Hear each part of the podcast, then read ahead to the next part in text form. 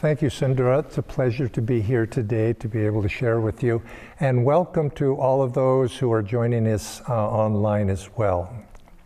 I'd like to begin uh, this reading with this reading from Whispers from Eternity. Our topic today is uh, reason versus intuition. And this is the demand for the rising of the aurora of intuition.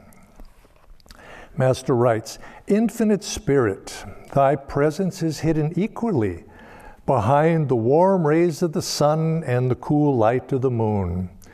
Those lights, though welcome and wonderful, real, reveal only Mother Nature's splendor in matter. They reveal not thee. To me, they are therefore darkness. Thy all dwelling, majestic, and supreme light shines not on, but from within. The center of everything, therefore, creating no shadows. Shadows in this world reduce light itself to non light. In theory, I have known this.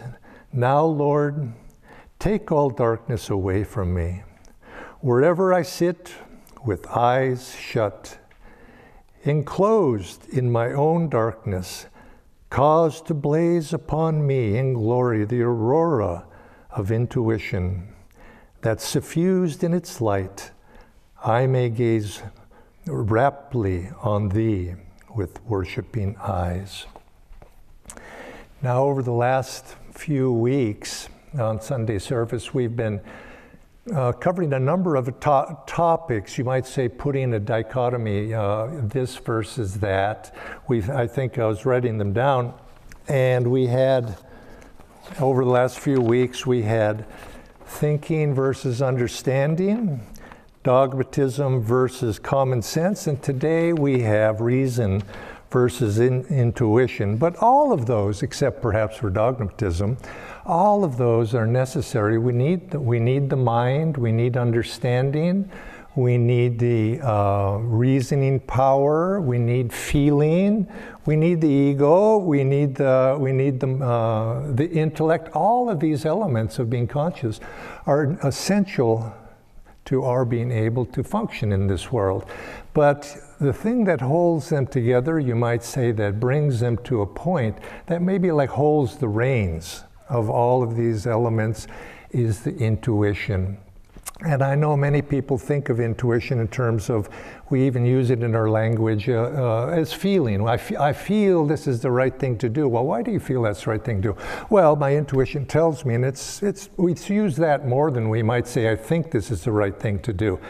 And I think if you listen to common speech these days, people tend to say, I feel to do this rather than I think to do this. Now, one reason you say it, I feel to do this, is you can't argue with that. Everybody says, you can't argue with another person's feelings, but if they think, you could say, wait a minute, that doesn't make sense. And so consequently, we say, well, I feel this, and then we know you're not going to get that feedback. And we know, we know too, that actually, if you think about this, that you might say, because we're, in a sense, we're trying to say, I'm, I'm doing this, I'm this, these inner feelings that come within, and we think of intuition as that feeling, but we know that that's not really what feeling is about. But yes, feeling does come as a feeling. I, I have this sense of feeling. It's sort of like a haunting feeling that I just know this is right. And it's master defined. Intuition is that direct perception of reality without the intermediary of the mind or the senses. So you just know truth. And yes, that comes as a feeling, but it also, intuition is there's intuition of the feeling, and there's also of the heart, you might say, and there's also intuition of the head, the reason, that too. And they must be, as Master would say in his teachings, we have to keep those two in balance. But particularly with intuition, people tend to want to claim that intuition. I feel this is to be so. And Master gives a story illustrating that. Uh, in his early lessons, he would he say he was visiting with a farmer out on his farm, and uh, he was sitting at the dinner table with the farmer, in, in the dining room there, and the farmer was talking about how he had a pretty good intuition. He could, he could sense things because they were talking about spiritual subjects. And so the farmer was making some claims, and there was a knock on the door. And the fellow says, the farmer says, Oh, you know, that's my, that's my uncle. He's coming, he's coming over to visit me. And how do you know that? Well, I just feel it. My intuition tells me. And the farmer goes to the door, and sure enough, there's the uncle. He comes on in, and, and he joins the conversation. And the farmer was quite proud of himself. And a little bit uh, time goes by, and there's another. It starts to rain outside. It's really, really pouring down. And there's another knock on the door, banging on the door this time. And uh, the man says, "Oh, that's my brother." Or did I get the first one with the brother? anyway, he says, no, the uncle, then the brother. He says, that's my brother. And so the fellow says, let's go to the door and greet him. And master says, no, no, no, no, no, I'm not going near the door. You go. And he goes to the door and opens the door, and in rushes the farmer's bull into the into the living room. And master, they're running around, running around, and says, ah, here's your brother. so you can see what your intuition is giving you. Well, it's kind of like that. I don't, maybe Master, I think he might have embellished that story a little bit. But nevertheless, the idea that sometimes we have to be careful because when we say, I feel this to be so, is it really our intuition? Now, Master said we should exercise our intuition. We should make it strong. Start gently and see and see if you can. And I'm a little later, I'll give you some a little technique that Master said so that we can improve our intuition. But we want to increase that intuition and make it something that we can rely on and we can count upon. But yet, we have to distinguish it from what it's not. And like we often say, it's that feeling, and we tend to say, well, I go by feeling in life, I don't go so much by the head. And okay, so there many people are like that. And I saw a picture, a, a big poster once. I can't remember where, but I saw the poster, and it was a poster of uh, Princess uh, Di, Diana, you know, Diana. And uh, there's a, as they are often, there's a saying on there uh, I live only by what my heart tells me. I do only what my heart tells me. And as you look at that and you read that, that's a nice saying. I do only what my heart tells me. But if you think about it a little bit, really, you really just do what your heart tells you to do? Because the heart by itself is not necessarily the best guide. Yes, we do want to use our heart, but yet there's a saying, and I think this is a saying that we want to sort of emblazon in our mind and remember the mind or the head, the brain, follows the heart. And what you think, when you have, a, you have something, you feel something, you can find all the reasons why it's true. This is what I should do. I really, really should do this. And when you don't want to do something, it could be an hour later, you'll find all the reasons why it's not good. You can't you can't rely on it. Now, it reminded me as I was preparing Sunday service uh, with this thought, head versus heart, I remembered an old song. I was going to ask the singers to sing it maybe, but I don't think you'll find this song would be your kind of what you'd want to sing. But uh, I'd like to just sort of give you a little taste of this song because it, illustrates this point. And this was a country western song, you see. and you know, if, you if you've ever been a fan of country western, is it's kind of the themes of country western are she done me wrong, or, you know, cheating heart, or a little bit of loneliness. There's sort of that, that to it. And this, this was, a, I believe this was when I was young and college age, I think in the early 70s, maybe around there. And it kind of goes like this Even though I love you, I can't call you mine. So we'll love each other a little at a time. now, I should say, with that preface, she's singing, these are two, her and her lover are cheating. They are a cheating. Uh, they are a cheating on their husband and wife. And she's singing this song. So, so we'll love each other a little at a time. So kiss me once more, then I'll say good night. How can now how can this be so wrong when it feels so right? how can this be wrong when it feels so right? Now ain't that a truth? and that's where we get ourselves into all sorts of trouble. And what is needed here? You know, we need them. I mean, we need reason. And we need that loving feeling. We got that loving feeling. We need that. Well, we also need something besides all that. We need, it's in a sense, particularly when we're talking about guidance, we need to be guided in what we do, you see. And that's what intuition is. Intuition is that guidance, that you might say the reins, that, uh, and that brings the others into balance.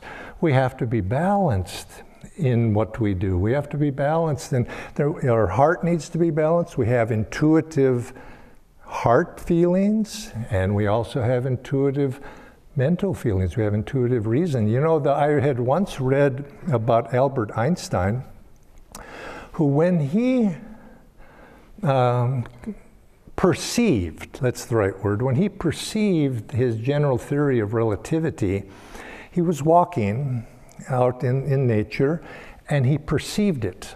He saw it, you might say, in his mind. He knew it, but he could not express it. But he, he perceived it. And that's what intuition is it's a divine, it's a perception, superconscious perception. And then but yet, it wasn't enough for him to simply perceive that theory of relativity. He had to express it, he had to bring it into the reason. And it took him eight years to be able to draw that down, that divine perception. But he did. He finally put it into mathematics, the language of science. He had help in doing that. And, but yet, it started with a divine perception, or superconscious, let's say a superconscious perception. So we have to have reason guiding us in what we do with what we do and outwardly. It guides our mind, it guides our reason, it guides our feeling, and it guides all aspects. And we have to cultivate that and bring those into harmony. We bring them into harmony. And this is how, how do we do that? There's an element, now one, multiple elements. One thing that Swamiji said and Master said to this as well, is we have to have common sense. You have to common sense, and we need to test our intuition as we're beginning to develop it. And this brings us to that story, you know, the fellow who came to Master in the hotel room claiming to have all sorts of various powers to be able to perceive and to do this and do that, and how he could even close his eyes, he could astrally travel, and he could see things from afar had these paranormal abilities, and Master was a little bit suspicious. He did not want to dissuade him, but yet he wanted to give a dose of reality perhaps to him because he saw that he was off, like the farmer with the bull. And so he asked the man to describe, and so the, what he was experiencing, he went into a meditative state and he began to, in his words, began to astrally travel. And he asked, and Master asked him, he says, Well, where are you now, sir? And the man, in a very, you know, lofty voice, says, I'm sitting atop the dome of the Taj Mahal. And Master says, Well, I, sir, I think there's something wrong with your dome. I see you sitting right here in front of me. And the man opened his eyes and he still swore that his intuition was correct, that he could, he could from his astral projections, his astral traveling, he could see divine sight. And so what Master did was test him. You see, if we can't test our intuition, doesn't mean it's wrong, doesn't mean it's wrong, but to claim action, and especially action that involves others, based upon intuition that you don't have any experience of objectification. Now, if you're a master, that's one thing. But in, you might say, from our level, is he said it's not it's not the right thing to do. So he tested him. He says, "Well, let's take a test." And he said, "Down in this in the lobby of this hotel, there's a there's a restaurant. I'd like you to describe to me with your divine sight what do you see?" In the restaurant? What do you see in the lobby? And the man said, Well, I see there's this, that, and another thing in the lobby. And then you go into the restaurant, and there's a fellow over there, and the table over there. Certain people are over there. And then Master says, Okay, let me describe what I see. And he described something very different. Now, they said, Now let's go. And they went down. And of course, which one do you suppose was right? it was not like the fellow saw at all. And he saw, but it was very much like what Master described. And the man, at, he said at that time, as Master said, the man woke up to the fact that his in so-called intuitive power was merely a bit of subconscious projection. It wasn't that at all. But yet the fact remains that that power exists. And it is in all of us, but it's latent although all of it's not completely latent because all of us have those perceptions at some time but we don't have the experience to be able to separate you might say the wheat from the chaff. But this is something we should do is to be able to develop that and one of the very best ways to develop that is of course through meditation. We learn to meditate and particularly master explained in that calm after state of meditation. He says, sit in that, st- that silent, still after state of meditation. And I wanted to, so I didn't uh, get it incorrect, I'd like to just read the points of how Master says it. He says, first, go into deep meditation. Don't think of your problems during meditation. Meditate until you feel that a sense of calmness feels the inner recesses of your body and your breath becomes calm and quiet. So here we've meditated now. We've our attention is one pointed, but now we've reached the state of inner calmness of breath and mind. The breath is important here because when the breath is restless, of course the mind will be restless. Then concentrate simultaneously at the point between the eyebrows and the heart. Ask God to direct your intuition so that you may know that you should do what you should do about your problem. Sit for a long time after your techniques, holding on to the after effects of meditation, enjoying that stillness and calm. Then he did say also in another context, after Kriya, sit and listen to the inner sounds and or practice Hong on the spine and practice deep devotion. Now, there's an element in there I want to highlight when we, particularly when it comes to the topic of intuition, and it's the element of calmness. We cannot develop the intuition without the element of calmness. And you could might say the calm, if just as a lake or the sea, when the waves are restless, we can't uh, get a, a, clear reflection in that lake or in that sea. We have to be able to bring about the calmness of the waves of mental activity, calmness of the waves of feeling, calmness of the waves of likes and dislikes. And in that calmness, then we can see the pure reflection. We can get that pure perception of the divine. So calmness is the essential ingredient here, is to bring about that calmness of mind of state, and particularly calmness of the heart, those likes and dislikes of the heart. The intermediate, you could say that calmness is the intermediary between the heart and the head. And think of it in yogic terms the quality of the heart is that feeling quality, right? Quality of the head is the intellect, the reasoning. And in between them, the chakra at the heart, the chakra at the point between the, the medulla point between the eyebrows, The mid, the chakra between them is the throat. And the throat, the quality that is enhanced at the throat is the quality of calmness. Calmness is in between those two. So the feelings of the heart lifted up to the spiritual eye pass through, in an energetic sense, pass through the center of calmness. And those ideas of the mind and the reasoning that are brought down through the center of calmness into a feeling of how does it feel also pass through that element of calmness here. So those three have to work in balance. And you could say the fulcrum point between heart and head, reason and feeling is the fulcrum, is calmness. That, that is the center point between those.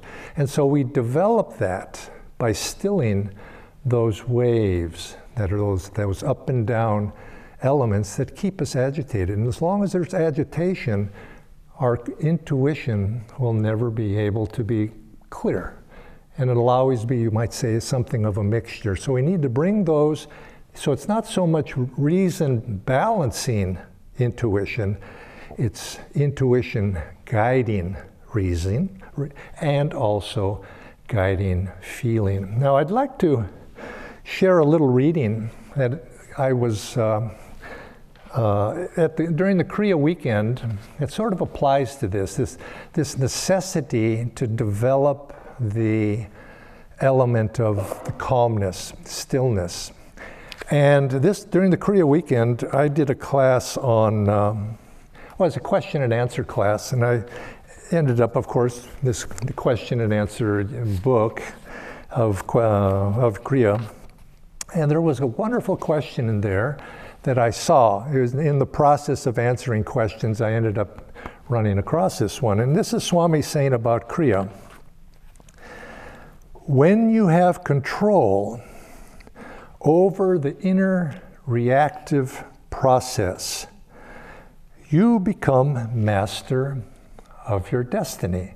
Now, that inner reactive process, what is that? The likes and dislike. I like it, I don't like it. That approach to everything that's coming in the mind, coming into the, into the intellect. Isn't it so that when we look at something and some little part of our mind is forming a judgment about it? Not what it is, but whether I like it or not oh, why is he walking like that? Or who's that? You know, what? there's little just sort of, we color it. You could say the intellect is sort of black and white. The chitta, that feeling, gives it color. You know, oh, it's depth. How do we feel about it? Well, anyway, says that reactive process. Of course, overcoming this, becoming a master of that, requires a high degree of evolution. But the more you practice Kriya, the more things happen in your life the way you want them to happen. You see, people think that if I want something, that's just a desire. But it's not necessarily a desire. To want something from a pure, calm inner center, I, have overcome, let's say, the reactive process. To want something to happen, it happens because you put yourself in more into attunement with that. So it says uh, things happen in your life the way you want them to happen. And this is the beautiful part. The more you practice Kriya, the more you want what God wants. And God wants what you want. You see, this is one, eh, because we're always asking, aren't we? Give me guidance. I'm pr- pray for guidance. Show me what to do. We overcome that reactive process so the lake of our mind becomes still. Intuition flower, uh, f- flowers within us, and we feel ourselves in that flow. So, what we want is in tune with divine will. It's grace. We live in a state of grace when we get to that point. There is no clear dividing line anymore between God's will and your own. You are working together, and ha- it has become one flow. When you're centered in your spine, thoughts arise in your mind, and then naturally seem to manifest themselves. Kriya is a marvelous technique on all levels. They manifest themselves when we get to that point. And as he says, it becomes of life becomes a flow. I think it's that word flow is a nice way to look at living life as a flow. As a, and if you think of, you know, I heard once Swami once say, maybe you heard him say this too, that when he was a young man, he liked to dance. And he said he was, a, he said, now I was a good dancer. and I can believe it. I can believe it. And because dancing is a flow. You know, you could say a digital versus analog. Analog is a flow. Digital is a is breaks life up into uh, yeses and nos, either or. It's a flow. And when think of a dancer digitally, one step at a time, you, digi- it's, and that's how a bad dancer is. I put my left foot here and my right foot there, and and it's awkward. But a person who's in a flow with the music, and Swami was like that. And how we hold our posture how we move our body, perhaps how we even speak, maybe, how, how we act in life, if we can think in terms of moving, acting, being, thinking in terms of a flow that is not motivated by likes and dislikes. Just acting because it's the right thing to do and maintaining that center of self within the spine. That's, you might say, the critical part.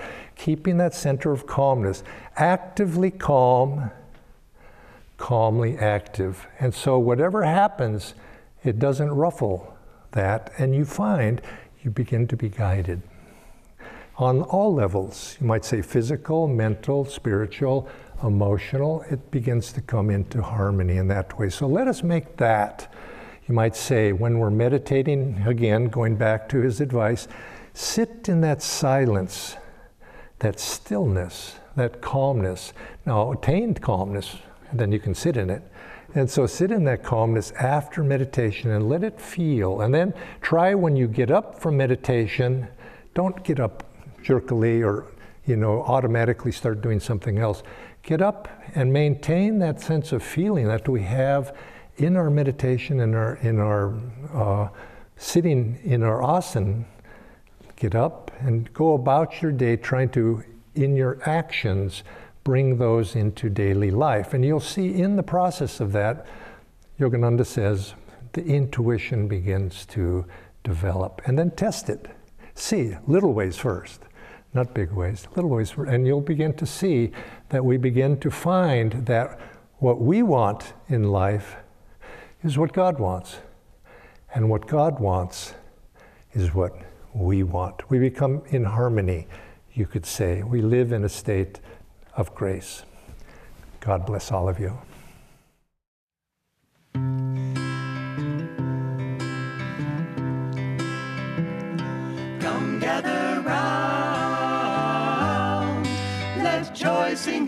Today. Dawn now is breaking, and the mountains say, It's only light can make the darkness run. Lift up your head, greet the rising sun. Mm, greet the rising sun. Some people think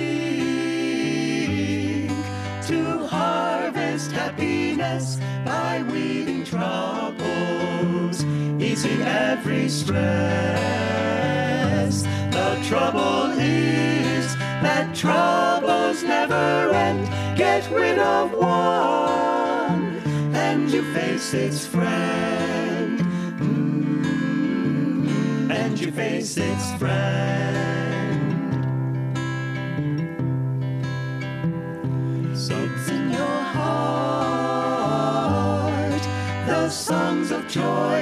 Joy resound. You'll hear but echoes in the world around. Wind on a hill sounds lonely if you're sad, free if you're free, cheerful if you're glad, mm, cheerful if you're glad. Friends, come with me. Chant of battles won, shots not of anger. Joy will be our gun. Before the light, the veils of sorrow rent in inner freedom. All delusions end. Mm, all delusions end.